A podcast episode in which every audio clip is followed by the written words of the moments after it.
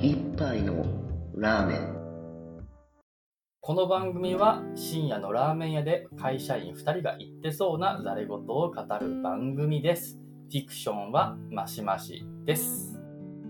会社員生活の営み会社員2人が普段の生活をエンジョイさせる試行錯誤を話すコーナーです。ジャンルは仕事から趣味までその日の話の転がり具合で決まります。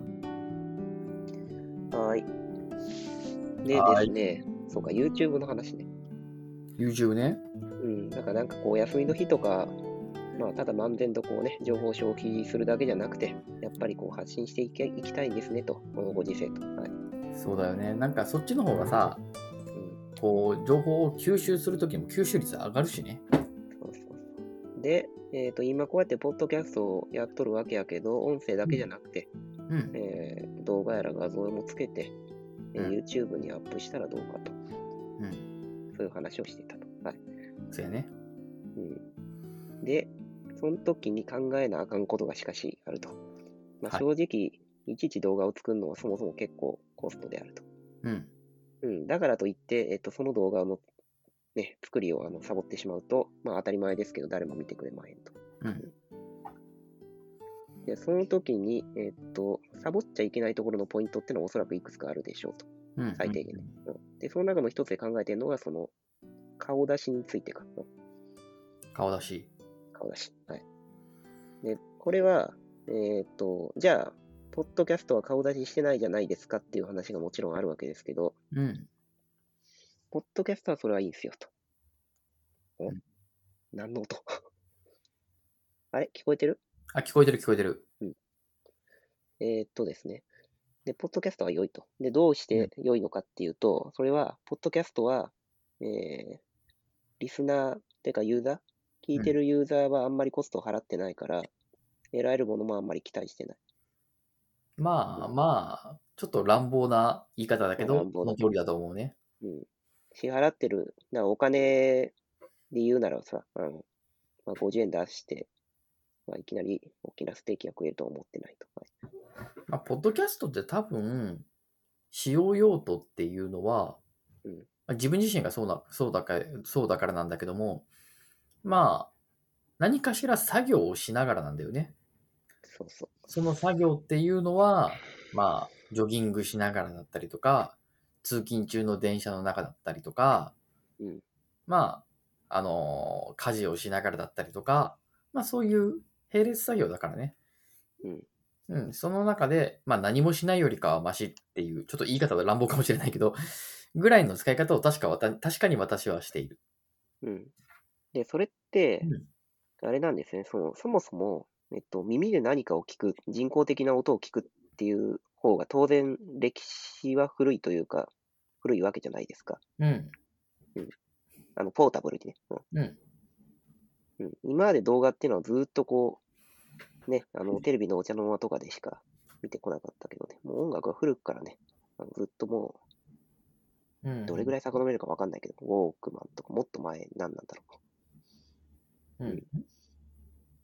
まあ、ともかくもう結構ね、もう人口に感謝しちゃってるからね、その状態が。うん。うん。っていうのもね、あるね。何かしながら音を聞くみたいな。うん、だけどね、YouTube はそうはいかんわけね。目も奪っちゃうからね。うんメモを奪っちゃう。なかなかできない。そうなんですよね。で、人間の視覚、あ人間っていうのはだから視覚情報にほとんど頼ってるわけね。この五感の中で。そうやな。うん、とよく言われるわけです。なんか7割、8割はほとんど視覚の情報から、なんか情報処理をしてるだなんだとか。その根拠はよくわからんけど、まあ、ただまあ確かに目が一番支配的だっていうのはみ、そんな感じがすると。それはそうそうそう。あの、そうやね。体感的にもそうだよね。うん。ということは当然、えっと、ユーザーが支払うコスト、なかなかできなくなるのはコストも当然跳ね上がるわけだよね。跳ね上がる。ゆえに、えっと、コンテンツを、まあ、ポッドキャストの時に比べて、まあ、審査が厳しくなっちゃうわけだよね。どれを聞こう、あどれを見ようか。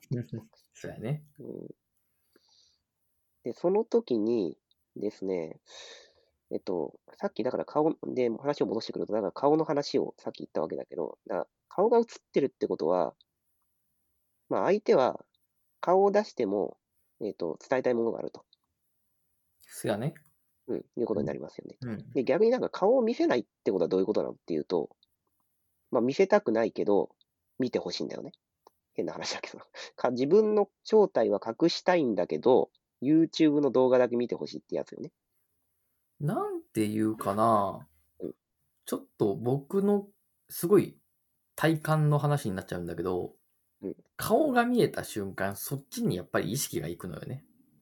うん、誰があの部分、そうだね、そう中そうそううん、作ってるやつが見える。自意識過剰かもしれないけど、大体のこう YouTube 動画ってさ、うん、カメラ目線じゃん。そうだね。で、その人と対話してるっていうのはちょっと言い過ぎかもしれないけど、うん、こう、ま、面と面向かってフェイスト、フェイストゥフェイスっていうのもおかしいかもしれないけど、まあフェイストゥフェイスでやってる感覚に私はなってるわけよ。あそうだね。てか、コンテンツそのものが変容してしまうんですよね、その途端に。で、でも、ポッドキャストはうん、あの、人の話を盗み聞きしてるような感じなんですよ。そうだね。だからコミュニケーションの形態が違うんだよね。ちそょうっなとる違うかなっちょてっという。違う、ちょっとう違う。ん。なんかただ一方的に、まあもちろん YouTube だって配信、ブロードキャストしてるから、ただ一方的に配信してるだけにもかかわらず、うん。そこには差があるっていうのは確かにそうなんだようん。な。で、その時に、えっ、と、まあ配信者が顔を見せてないってなると、この配信者が他のところでね、例えば、あの、全然動画も何も伸びてないと。うん。えーチャンネル登録数も少ないっていう状態だと、まあ、やっぱり信頼されないじゃない。まなあ、んかさ数の信頼だな。うん。うん、数は信頼につながるんだけど、で、数がない時に信頼を得るための一つの方法として顔ってのはあるかなと。あるかな確かにね。まあ、顔を晒したらでもこの人はちゃんと作ってるんだと思うん。う。なんかそこのコストを惜しまず作ってるんだな、この人はっていう、うーん、なんだろう。制作者に対する、うーん、なんて言うんだろうね。動動画に対する熱意みたいなものを少しは感じ取れるっていうのも、まあ一つあるし、うん。まあ、あともう一つあるのは、えっ、と、それによって、えっ、と、出すコンテンツのレベルが、質が落ちても OK になるっていうところ。うん、ちょっと僕の観点ではねうん、安心感かなって思う。これどういうことかっていうと、例えばスーパー行って野菜を買います。うんとかだと、野菜をそのまま出されるよりかは、なんか、こ のこ製造の者、そうそうそうそうそうそうそうそうそうあれね、うん、あの、そう最近、そういう、商品のところに、そう、製造者の顔を乗っけて、こう、うん、そうそうあそうる。ね。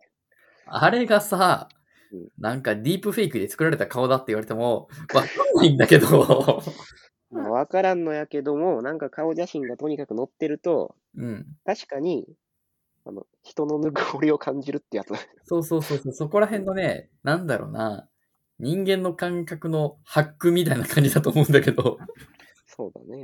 あそこをそうそうな感じるるかな顔出しってそいうのはこ。だよね。で、そうなると、信頼というか、あの、あこれあれよね。あの、なんかたまに心理学のやつ、ラポール形成とかいうやつでしああ、ラポールね。 ょ。なんか入り込む隙が生まれるのね、そこで。そやな。共同体感覚とかそんな共やつ同体感覚が生まれるから、その隙っていうのはどういうことかっていうと、多少動画のコンテンツのレベルが低かったとしても許しちゃうのよ。うんまあ、いっかって。うん。